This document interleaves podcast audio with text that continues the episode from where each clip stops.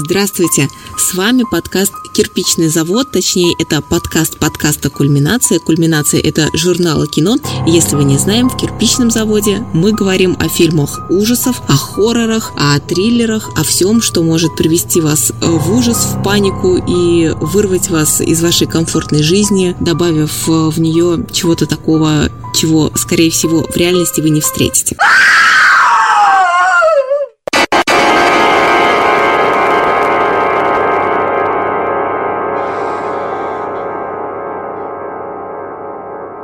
Мы – это команда журнала The Climax.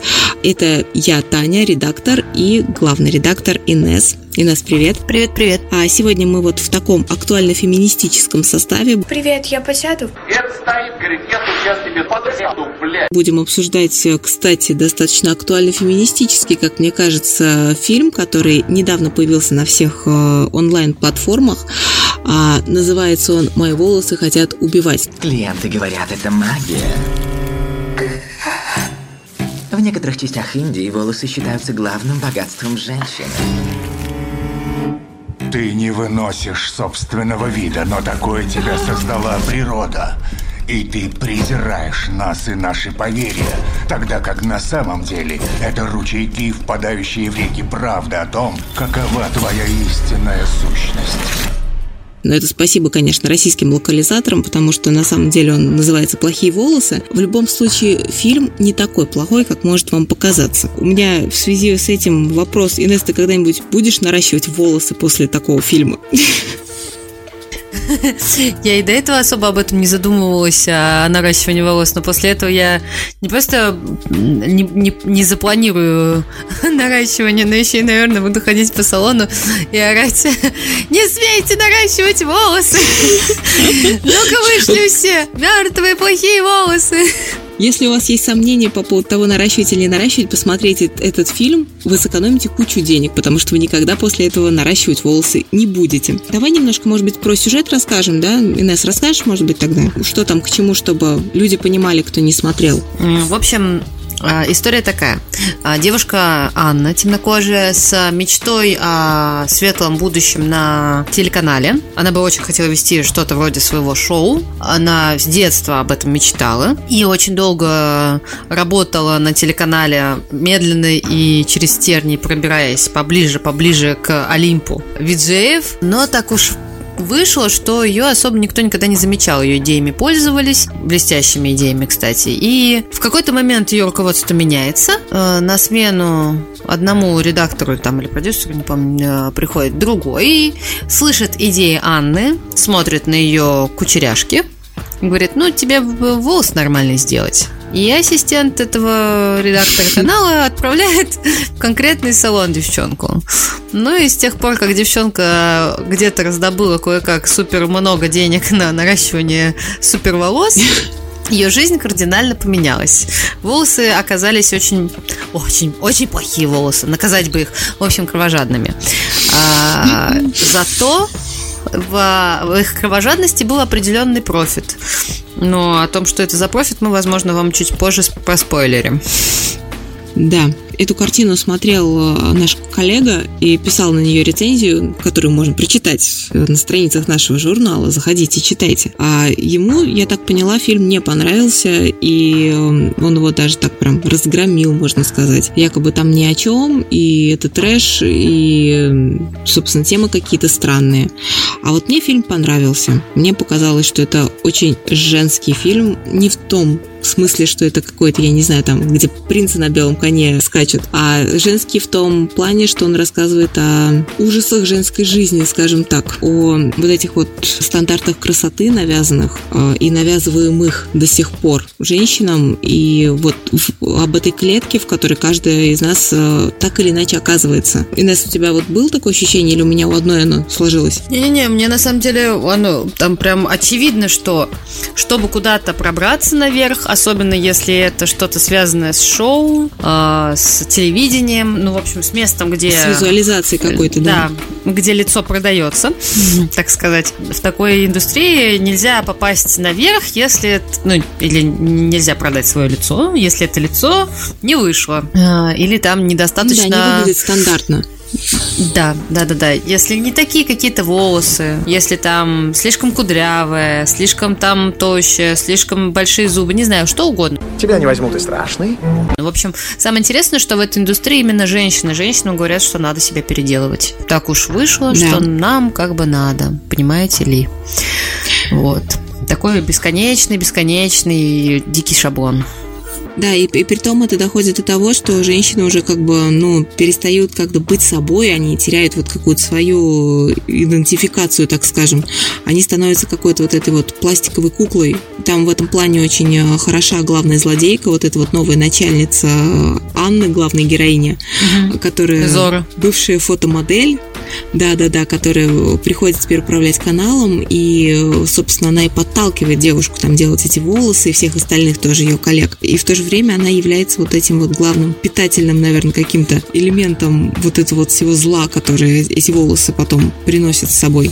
То есть это, по сути, женщина, она же, э, ну, всю жизнь э, фактически, наверное, делала с собой все, чтобы соответствовать этим стандартам. И ее самой уже не осталось. Она какая-то вот искусственная абсолютно вся. Ну, кстати, да, я, я понимаю, что если ты привык уже постоянно себя переделать, то ты не видишь ничего такого, чтобы себя переделали все другие. Ну, это же нормально, ты же это делаешь для экрана. Да, И вот уже Анна тоже Да. поддается ее идее и уговаривает коллегу одного из виджеев, что ну это же как нарядиться, это же как Хэллоуин или Рождество. Ты просто примеряешь другой образ, но ты еще больше становишься собой, якобы в другом образе. Ну и вот вам, пожалуйста, результат. Ну, слушай, в этом есть определенный э, какой-то, ну, может быть, плюс, я не знаю, можно ли назвать это плюсом, но потому что главная героиня, она до этого дико неуверенная в себе, после того, как она обретает эти волосы волшебные, ну, обычные на самом деле, на вид, она приобретает вот эту вот супер уверенность в себе, у нее сразу там карьера прет, там людям она начинает нравиться, или ей просто это кажется, это действительно все вот такая внутренняя психология, про которую говорят там все психотерапевты о том, что там полюбите себя и примите себя, и тогда у вас все будет так. Может быть, дело именно в этом, а не в волосах в самих. Ну, с одной стороны, получается, что, возможно, она сама приобретает уверенность, то есть ей кажется, что стоит себя переделать, как все будет как надо. Да. С другой стороны, она, она переделала себя, и что получается? Она предоставила идею для шоу, она много для этого работала, а шоу все равно ведет не она. То есть это-то ей уже не кажется. И Ей все равно продолжают пользоваться. Даже если у нее красивые волосы. То есть тут такой момент. Это все равно кажущаяся уверенность, на мой взгляд, потому что вот я вроде всего добилась, и все равно ее, ну, получается, ее обставляют.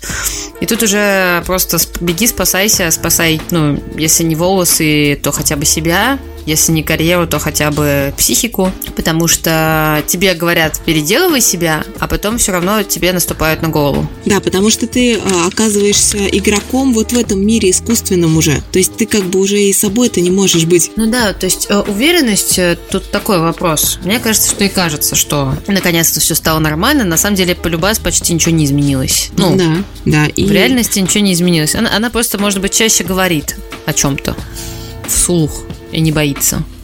Ну да. Не знаю. И вот это вот вновь, вновь приобретенные какие-то вот эти штуки, они начинают как бы, ну, ей самой питаться. Там есть даже такая определенная сцена, которая прям вот Мгм. буквально говорит о том, что там не только люди страдают от этого окружающие, она сама начинает от этого страдать. То есть ее саму начинает поедать вот эта вот ситуация, когда а, она перестала быть собой, и Мгм. вот эти вот волосы, они как бы вот ее пожирают. И, кстати, очень классная вещь, мне там понравилась э, вот эта вот присказка о том, что якобы взятая из преданий там рабов, э, там тоже есть такой вот э, мгм. элемент такой этники небольшой, вот, вот эти вот сказки, которые ее дядя там им передает в виде книги а, и говорит, что это все надо хранить и понимать. Прикольная очень присказка о том, что типа, если вы увидите такую женщину, то знаете, что в голове у нее ведьмы живут, что-то типа этого. Реально ловишь себя на мысли, что иногда ты встречаешь таких э, девушек и женщин, которые очень много как бы отдают, большую часть своей жизни вообще, наверное, отдают на то, чтобы следить за своей внешностью, там вот, вот это все наращивать, там приклеивать, э, вот это все делать, ну, выглядеть внешне прекрасно. А внутри-то там действительно часто вот как раз эти ведьмы и есть. Там или нет ничего. Не знаю, что лучше. Ну, наверное, я даже я тоже не знаю, что лучше. То ли полная пустота, то ли когда там непонятно, кто живет. Лучше вообще, чтобы ни того, ни того не было, наверное. Потому что все равно печальная история получается. Все продали свою голову, ну или душу волосам, ну или дьяволу. То есть ты ему это еще и платишь за это? Да, 500 долларов. Да, да, да, да. И платишь, причем и деньгами, и там, я не знаю, кровью, и вообще всем, чем только можешь, вот ты платишь. Но с другой стороны, кстати, интересно, что вот эти же волосы, они, например, помогли там девушке, ну, спастись от насильника, да? Ну, грубо говоря. Ну да. Но сначала ей пришлось сделать что-то самой. Они просто Ну да. до- доделали, грубо говоря. Получается, что она защищалась, и только после этого волосы вступили.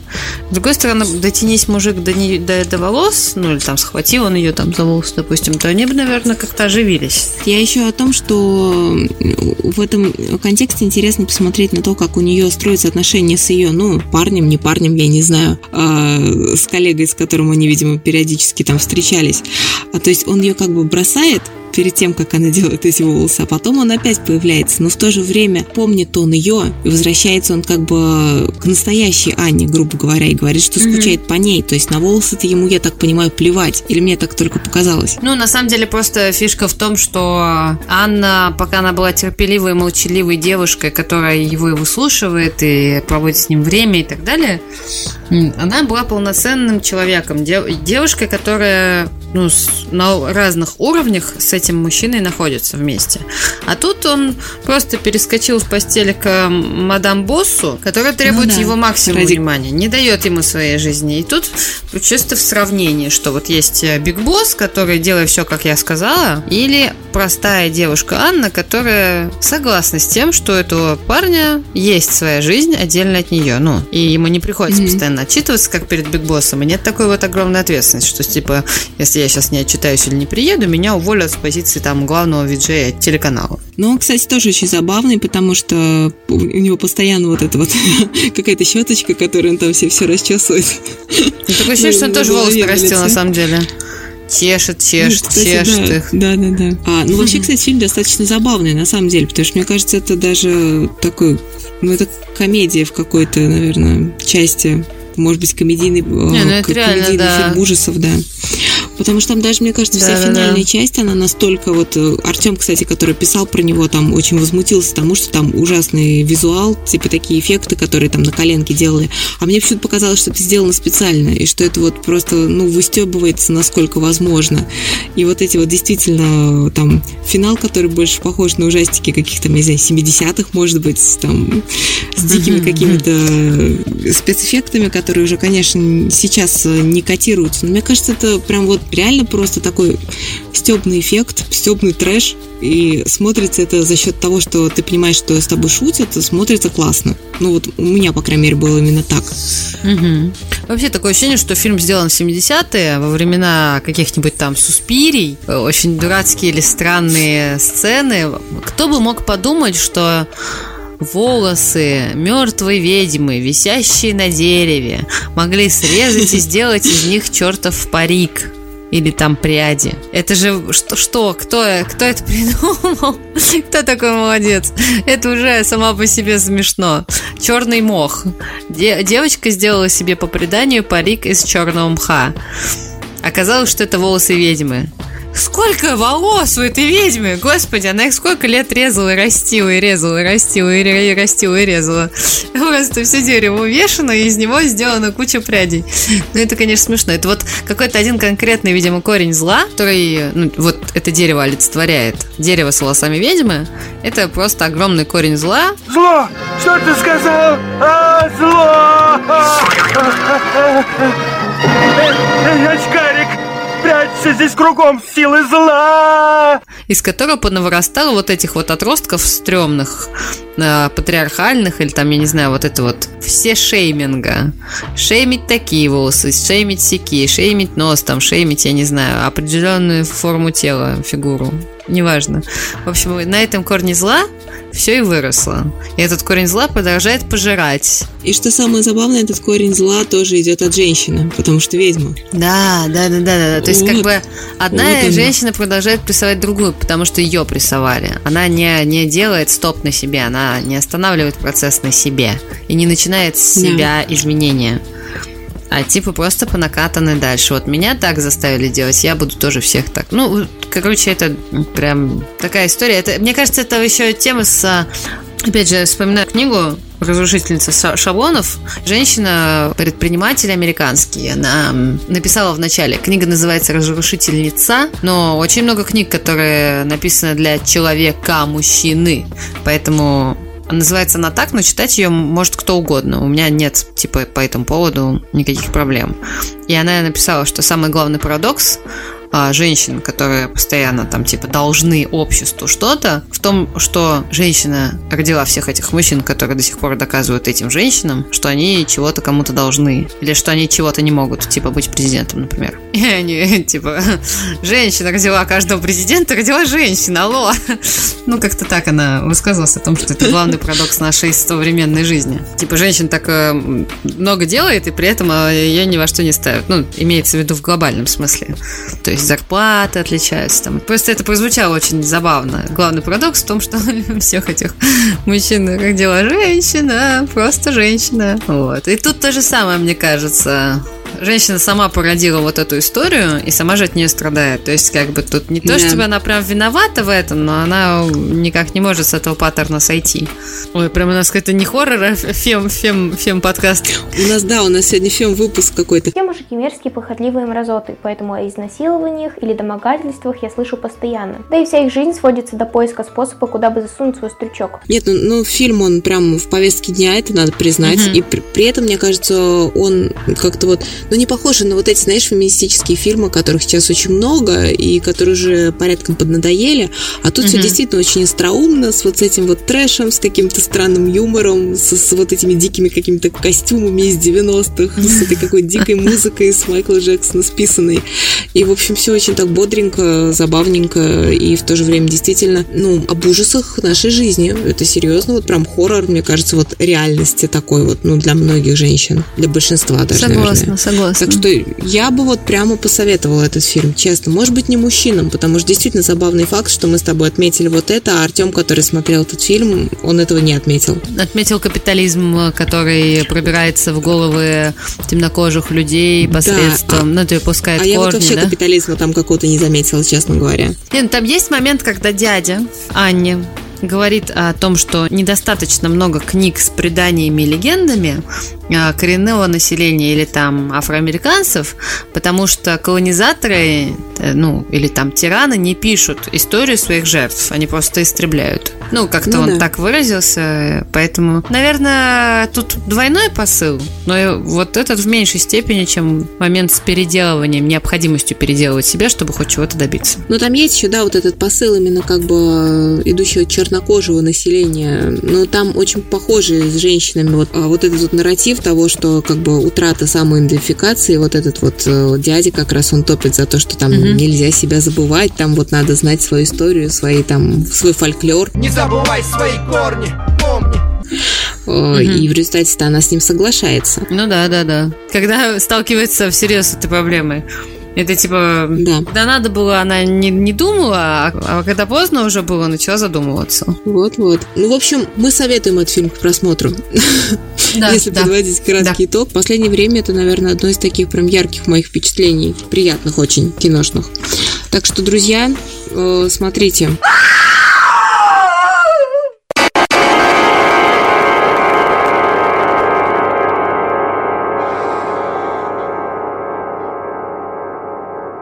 Мы сейчас, наверное, будем уже переходить э, к следующему фильму. И очень Мгм. забавно то, что э, мы как бы, когда планировали, что будем обсуждать э, фильм про волосы и вот фильм «В чужой шкуре», мы как-то не думали, что там будут какие-то связующие ниточки. Но, как ни странно, он вот начинается, и Инесса я отметила, с макушки чернокожей героини, заплетенной косичками, и с иголки, которая втыкается в голову. То есть это просто вот, ну, практически прямая отсылка, я не знаю, к э, плохим волосам. Совпадение, не думаю. Да, потом там еще, кадр кстати, прям один в один был. И потом еще помнишь, там есть диалог, где муж э, главной героини э, говорит про волосы, по-моему, волосы с груди какого-то профессора, которые ночью там оживают, ходят по э, коридорам общаги и пьют менструальную кровь студенток. О, боже, нет, я, кстати, этого не... Нет, мне кажется, в какой-то момент то ли прослушала, то ли, я не знаю, может, у меня зависло что-то. Там такое было. И я прям как-то так это тоже обратил внимание, думаю, ну, не просто так, видимо, мы взялись обсуждать два фильма этих вместе. Кстати, да, это забавно. А, Так, про что фильм «В чужой шкуре»? В общем, это фильм... э, Недавно нас на сайте, э, в нашем онлайн-журнале был цикл статей э, про фильмы Дэвида Кроненберга, а этот фильм «В чужой шкуре», или по-другому можно перевести название как «Обладатель». Это фильм младшего Кроненберга, сынишки, поэтому наш автор обязательно об этом Они напишет. растут. Он- Они растут, да.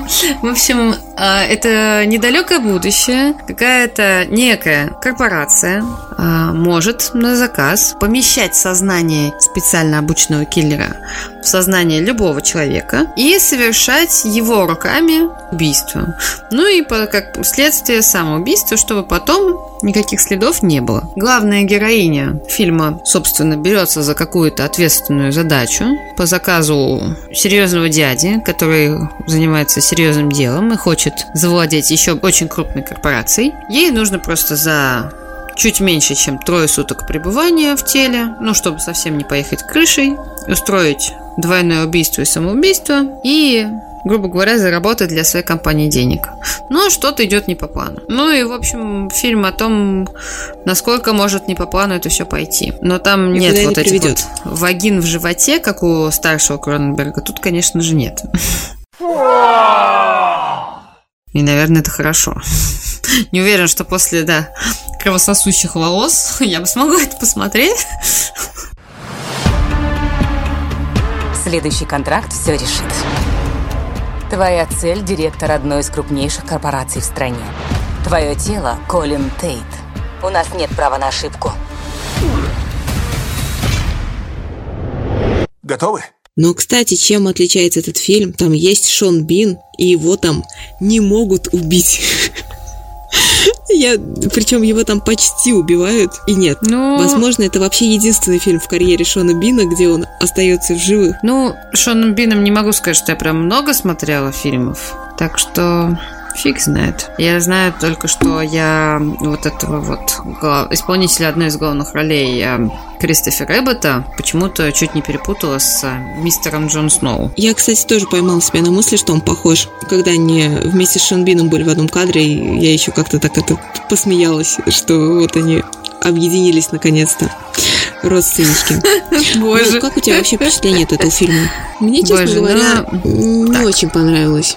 Мне показалось, что довольно скучно, довольно избито и как-то не проработано до конца. То есть мне, например, не хотелось пе- сопереживать а, ни главной героине, которая непосредственно киллер, ни этому бедному мужчине, в которого она вселилась. Потому что, по сути, я ничего не знала ни о том, ни о другом.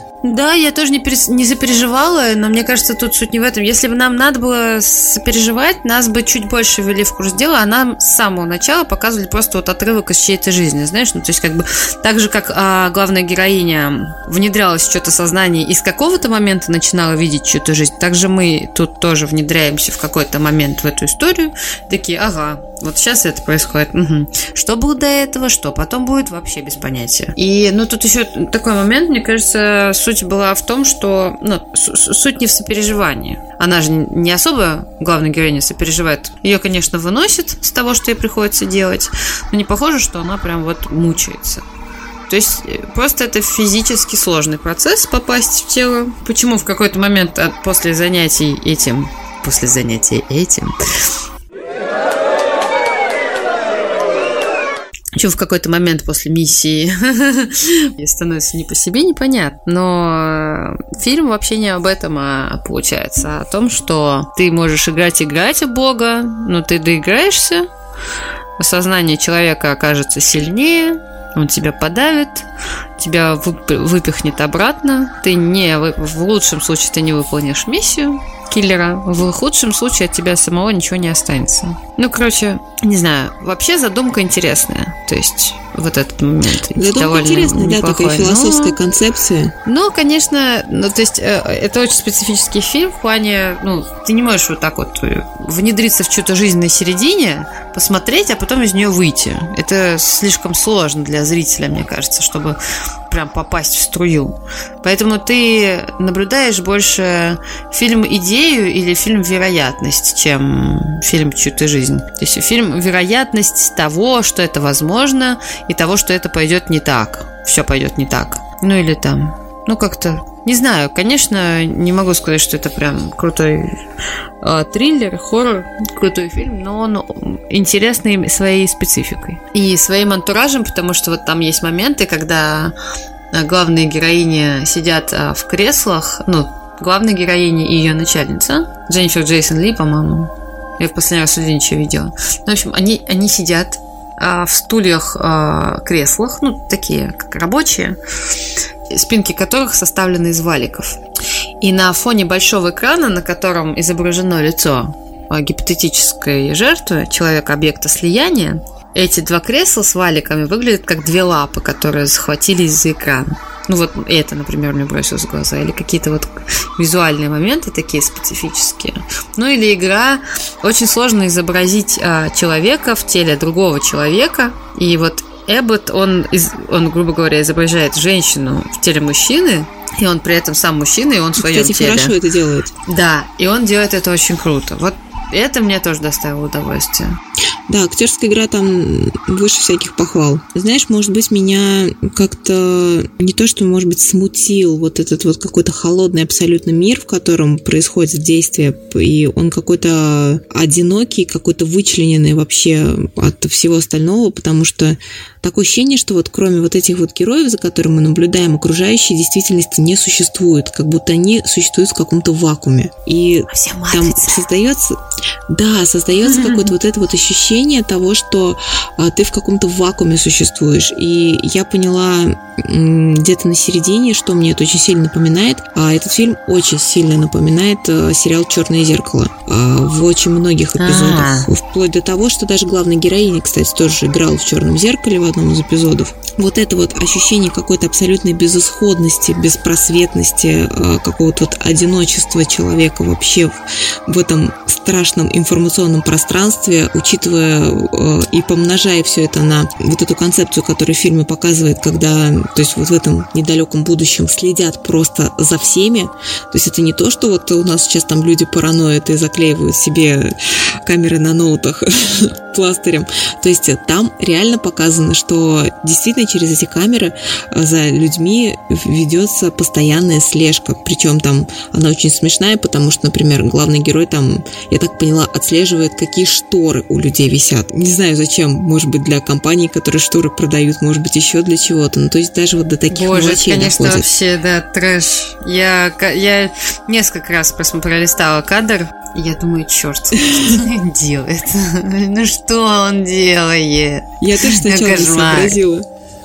Вот, ну, в любом случае, это, конечно, вот ощущение не очень приятное от этого фильма, я скажу честно. То есть я понимаю, что это не минус его, а наоборот плюс, потому что он донес то, что хотел. Вот, но комфортного мало. Наверное, в принципе, триллер и не должен быть комфортным.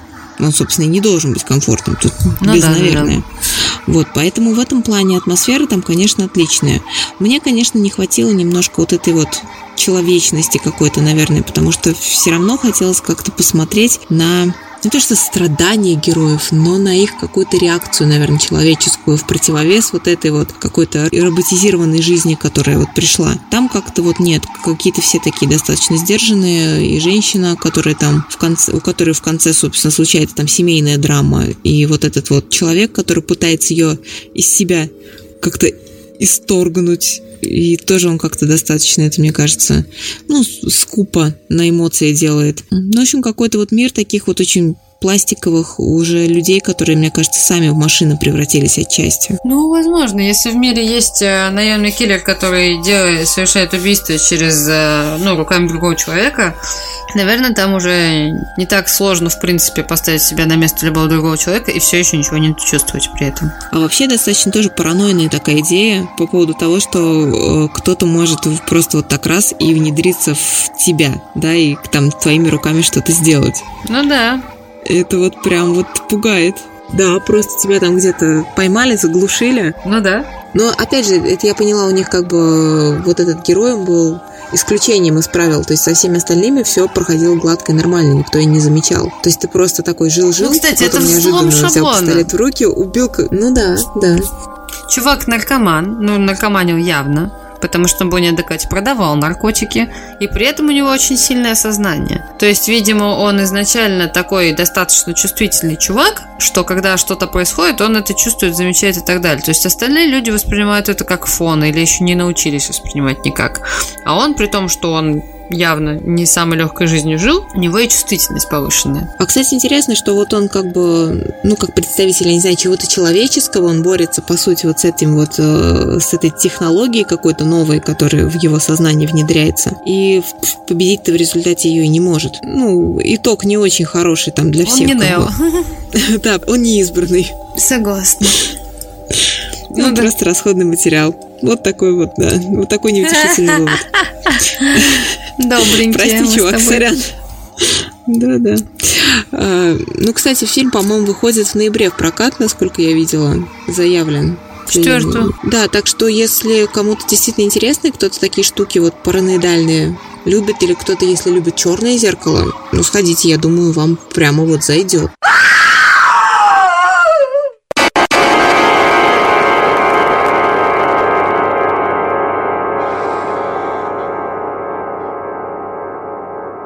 А на этой неделе же у нас тоже какой-то ужастик вышел, правильно? Э, И что-то мне подсказывает, что Инесса его смотрела. И она нам сейчас расскажет тоже чуть-чуть. Да, я очень коротко, потому что, ну да, его либо смотреть идти, либо ничего о нем говорить даже, потому что он очень специфический, называется тоже довольно специфический, точнее, он называется «Пустошь тьмы и зла». Ваша мама, она говорила странности. Она садилась рядом с ним и шептала. Но она говорила не с ним. Мы нашли это в ее кармане. Она не верила в Бога. Какая разница, веришь ты или нет? Я нашел мамин дневник. Что, если она что-то видела? В доме? Он короткий, а, очень насыщенный пугающими какими-то событиями и предзнаменованиями, но по сути, вот по-хорошему, там вообще ничего не происходит. Просто зло потихонечку захватывает жизнь, разум, тело человека, нескольких людей. Можно сказать, что он довольно пугающий, и вроде как на Rotten Tomatoes довольно высокий рейтинг свежести и все такое, но я не могу сказать, что вот он прям ого. А, нет, увы, не ого, а увы.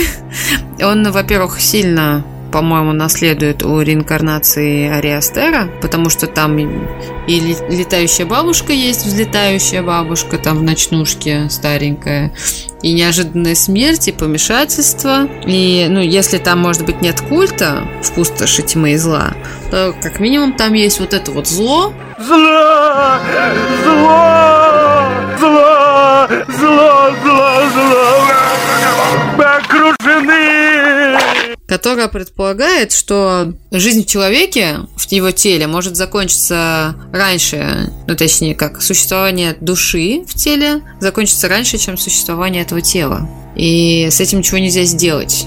И под видом вообще абсолютно любого добра зло может пробраться в самое сердце. И самое интересное, что тут речь шла часто о дьяволе, а главные персонажи, включая матушку главных персонажей, которая а, ну, это и есть и в синапсисе, если что, который покончил с собой, вот они неверующие. И, и то ли это вот как бы должно быть как-то связано, то ли нет.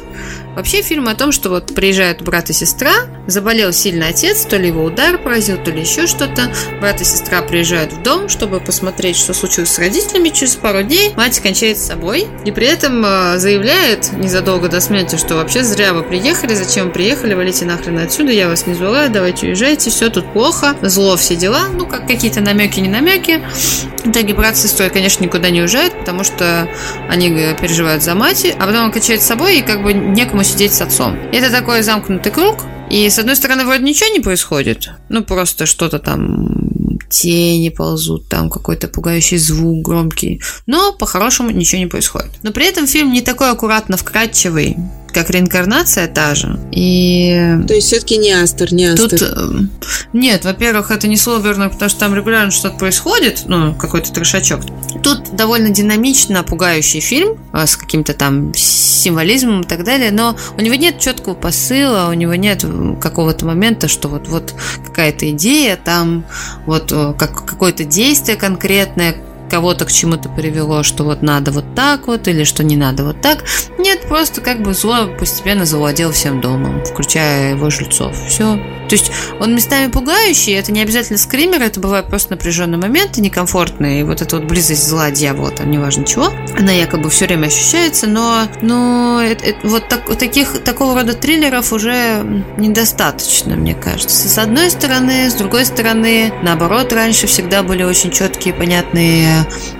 сюжеты с тем, кто делает зло, почему делает зло, когда это зло заканчивается и так далее. Тут вот этого ощущения, что зло конечно или зло с чего-то началось, нет. И, возможно, в этом вся фишка, потому что ты не знаешь, откуда оно пришло, ты не знаешь, когда оно идет и почему оно не уходит, и что от него вообще поможет, ты просто уже в этом находишься. А так как ты в этом уже находишься, точнее, главный герой находится, уже все. Ну, как бы уже поздно что-то решать, а когда пытаешься что-то решить, ничего не работает. А до того, как кто-то что-то решил, изначально уже все было плохо. Ну, в общем, тут такой замкнутый круг, или, я не знаю, ситуация, с которой нет выхода, и которая ни с чего началась. То есть у нее нет начала, нет конца, это просто постепенное поглощение злом дома на окраине. Мне даже кажется, что это самое страшное просто. Ну, тогда, возможно, тебе зайдет этот фильм, потому что вот нет пояснения, тут нет, грубо говоря, такого захода, я не знаю, завязки, развязки. Тут, ну, э, развязка есть конкретная для конкретной семьи, но ты не знаешь, зло от этого не уходит и не проявляет себя. То есть она не показывает лицо и при этом не исчезает совсем. Это просто бесконечная история о том, как она продолжает и продолжает двигаться. Ты меня заинтересовала, я прям сто процентов посмотрю. Может быть, даже еще кого-то, я думаю, ты заинтересовала, и они тоже это посмотрят. У нас уже время, наверное, к концу наше подходит.